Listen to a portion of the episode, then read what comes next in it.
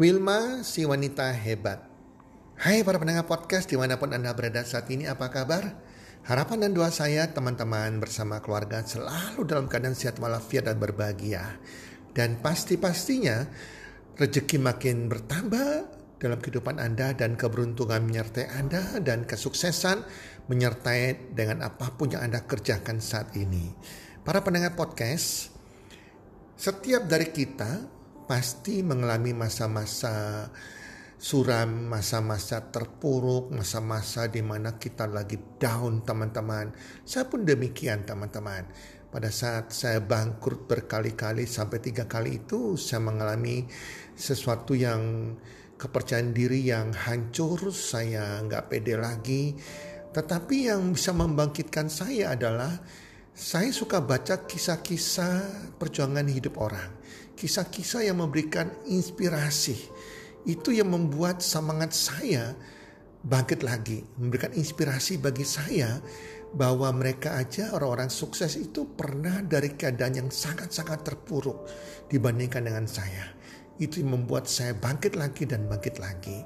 Itulah sebabnya kita perlu sekali mengenal kisah-kisah true story, kisah-kisah nyata orang-orang hebat di dunia. Nah, hari ini saya akan kisahkan kisah Wilma Rudolph. Uh, kisah ini adalah salah satu kisah yang sangat menginspirasi saya pada waktu saya lagi keadaan terpuruk teman-teman. Dan pada podcast kali ini saya akan membacakan kisah Wilma Rudolph, si wanita hebat ini kepada Anda semua para pendengar podcast sehingga Mungkin Anda saat ini lagi mengalami situasi yang terpuruk, Anda sudah patah semangat. Dengan mendengarkan kisah ini kita bisa bersyukur keadaan kita lebih baik dari Wilma Rudolph dan itu bisa membuat kita bangkit kembali, berjuang kembali untuk meraih impian kita, meraih kesuksesan kita. Wilma Rudolph lahir dari keluarga yang sangat miskin pada tanggal 23 Juni 1940 di Tennessee, Amerika Serikat. Wilma adalah anak ke-20 dari 22 bersaudara. Dan mereka ini adalah orang-orang kulit hitam.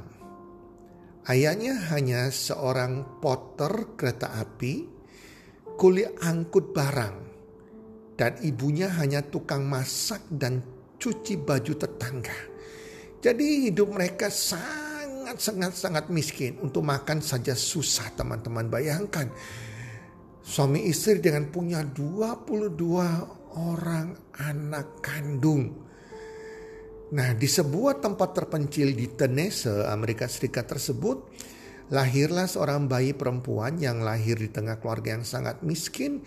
Anak itu adalah anak ke-20 dari 22 bersaudara, yaitu si Wilma Rudolph ini. Ia lahir di tengah keluarga yang sangat super miskin. Anak itu adalah anak ke-20 dari 22 bersaudara lahir prematur dan lemah dan kelangsungan hidupnya diragukan semua orang karena sudah lahir prematur, kurang gizi, kurus dan keadaannya sangat lemah. Sehingga dokter saja sudah mengatakan bahwa jangan berharap banyak dengan anak ini. Mungkin tidak lama lagi dia akan meninggal bayi ini.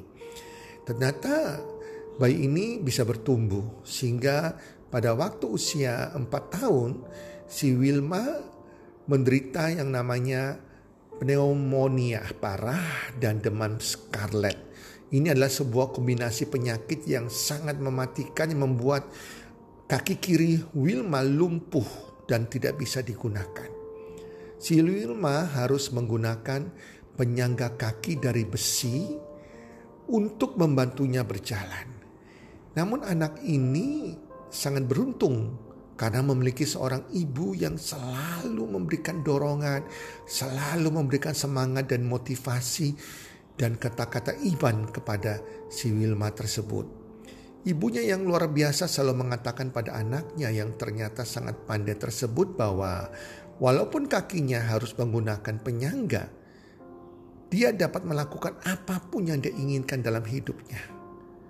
Ibunya mengatakan bahwa untuk itu yang harus dimilikinya adalah keyakinan, kegigihan, keberanian, dan semangat yang selalu menggelora.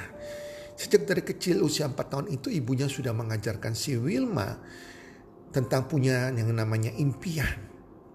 Dan kalau ditanya apa impian Wilma dari kecil itu, dia dengan keadaan kaki yang tidak bisa berjalan sempurna, dia mengatakan saya ingin menjadi pelari tercepat di dunia. Dan ibunya mengaminkan, ibunya mengatakan, "Oh, anakku, Anda pasti bisa." Kamu pasti bisa Wilma menjadi pelari tercepat di dunia. Saat usia 4 tahun, si Wilma juga menderita radang paru-paru dan demam tinggi yang menyebabkan akhirnya kakinya lumpuh karena polio. Orang tuanya tak mampu membeli obat karena waktu itu Amerika masih ada rasialisme yang membuat orang-orang kulit hitam mendapatkan perlakuan buruk dalam kesehatan dan pendidikan. Akhirnya Wilma kecil harus menggunakan kruk atau penyangga dan dokter menyatakan bahwa kakinya akan lumpuh total selamanya. Tetapi ibunya tidak patah semangat dia terus beriman dan terus berdoa pada Tuhan dan memberi keyakinan pada Wilma bahwa ia pasti normal kembali. Dia mengajarkan Wilma, walaupun Wilma lumpuh, dia memperlakukan Wilma, menanamkan dalam pikiran Wilma bahwa ia adalah gadis normal. Dia tetap menjaga kepercayaan diri si Wilma kecil ini. Di saat yang buruk, Kakinya yang lumpuh semakin mengecil dan hanya terjuntai ke bawah, tak bereaksi apa pun. Namun si Wilma terus mengucapkan kata-kata iman yang diajarkan oleh ibunya yaitu kata-kata afirmasi.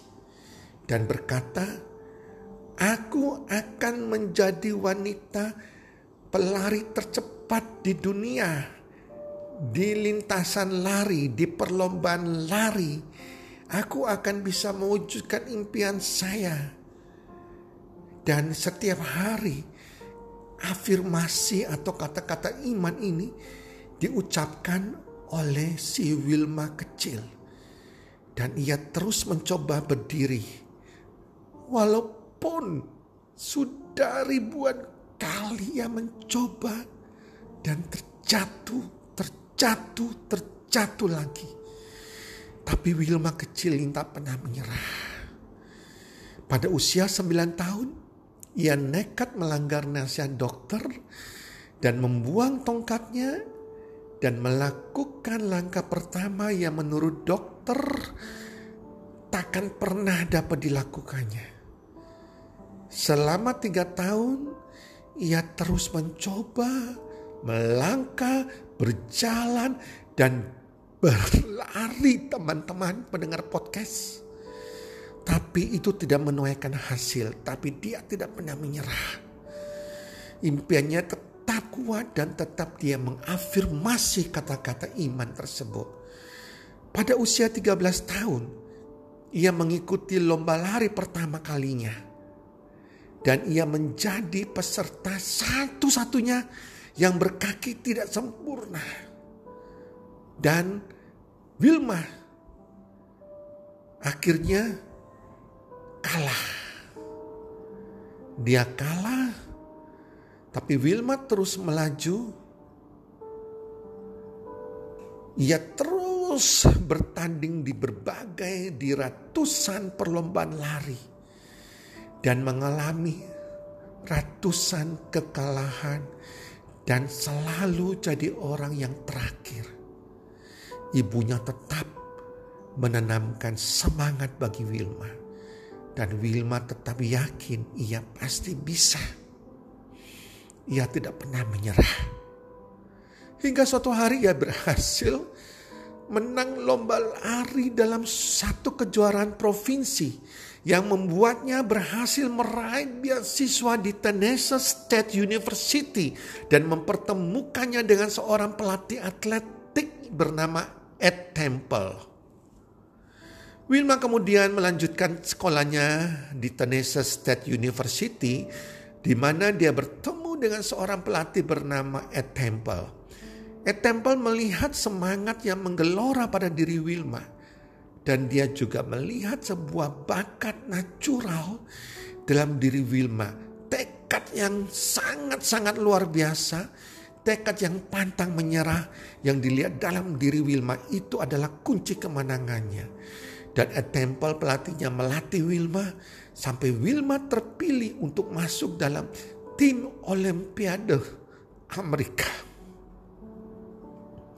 Para pendengar podcast, pada waktu saya membaca kisah Wilma, pada belas puluhan tahun yang lalu pada waktu saya lagi hancur, lagi bangkrut, saya meneteskan air mata. Ini membuat saya bangkit kembali. Saat ini dengan saya menceritakan kepada Anda, membacakan kisahnya kepada Anda, saya tetap meneteskan air mata. Dan dalam sebuah perlombaan lari, Wilma harus bertanding melawan seorang juara yang namanya Jutta Hene. Seorang pelari asal Jerman yang merupakan pelari terhebat saat itu. Tak seorang pun bisa mengalahkan si Jutta Hene. Namun dalam lomba nomor lari gawang 100 meter, Wilma Rudolph memenangkan pertandingan tersebut. Dia mengalahkan Jutta Hene lagi pada nomor lari 200 meter. Sekarang Wilma memenangkan dua medali emas di Olimpiade Amerika tersebut di tahun 1960. Akhirnya di nomor lari 400 meter estafet, Wilma bertemu Juta lagi. Dua pelari pertama dalam tim Wilma melakukan estafet tongkat dengan sempurna. Namun saat pelari ketiga menyerahkan tongkat estafet pada Wilma, dia menjatuhkannya karena sangat tegang. Dan Wilma melihat Juta sudah berlari di lintasan mendahulunya.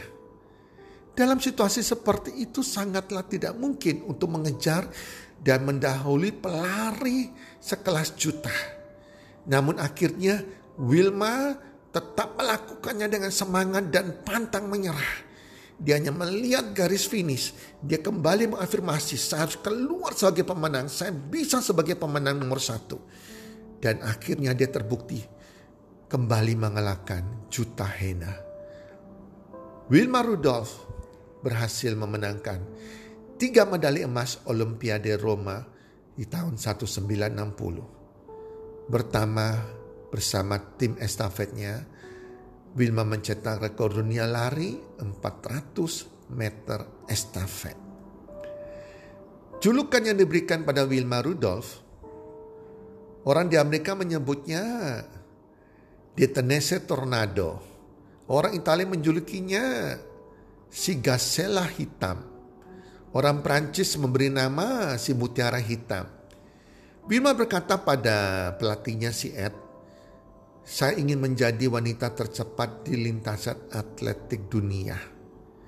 Dan semua akhirnya terwujudkan.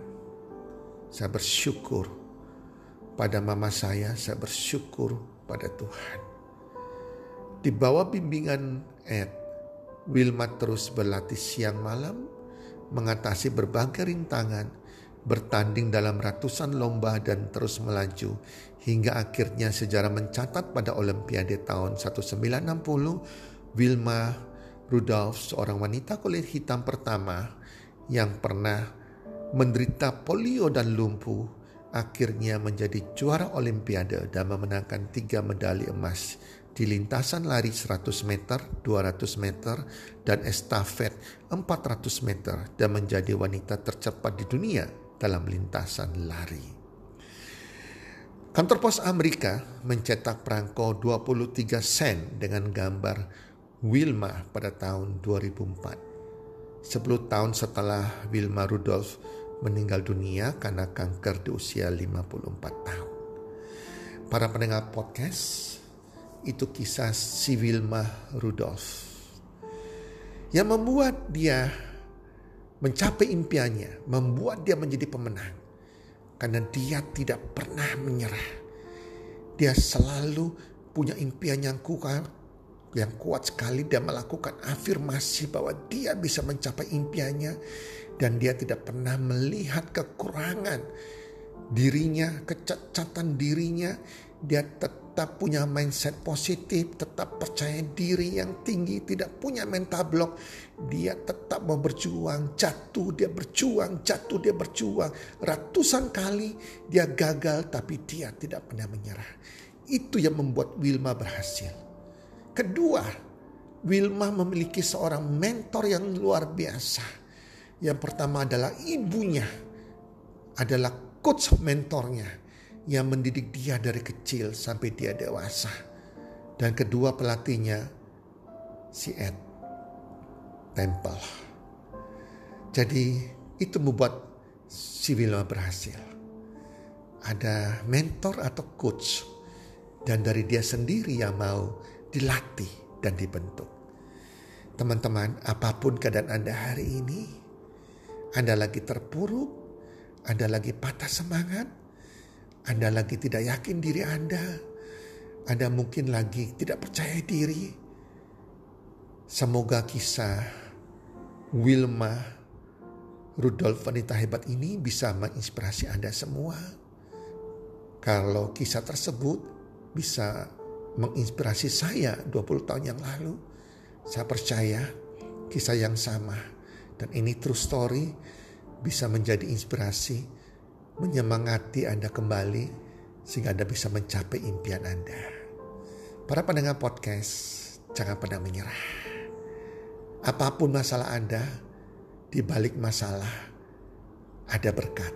Terus berjuang mencapai impian Anda dan jangan pernah menyerah. God bless you all. Salam sukses, one, two, three.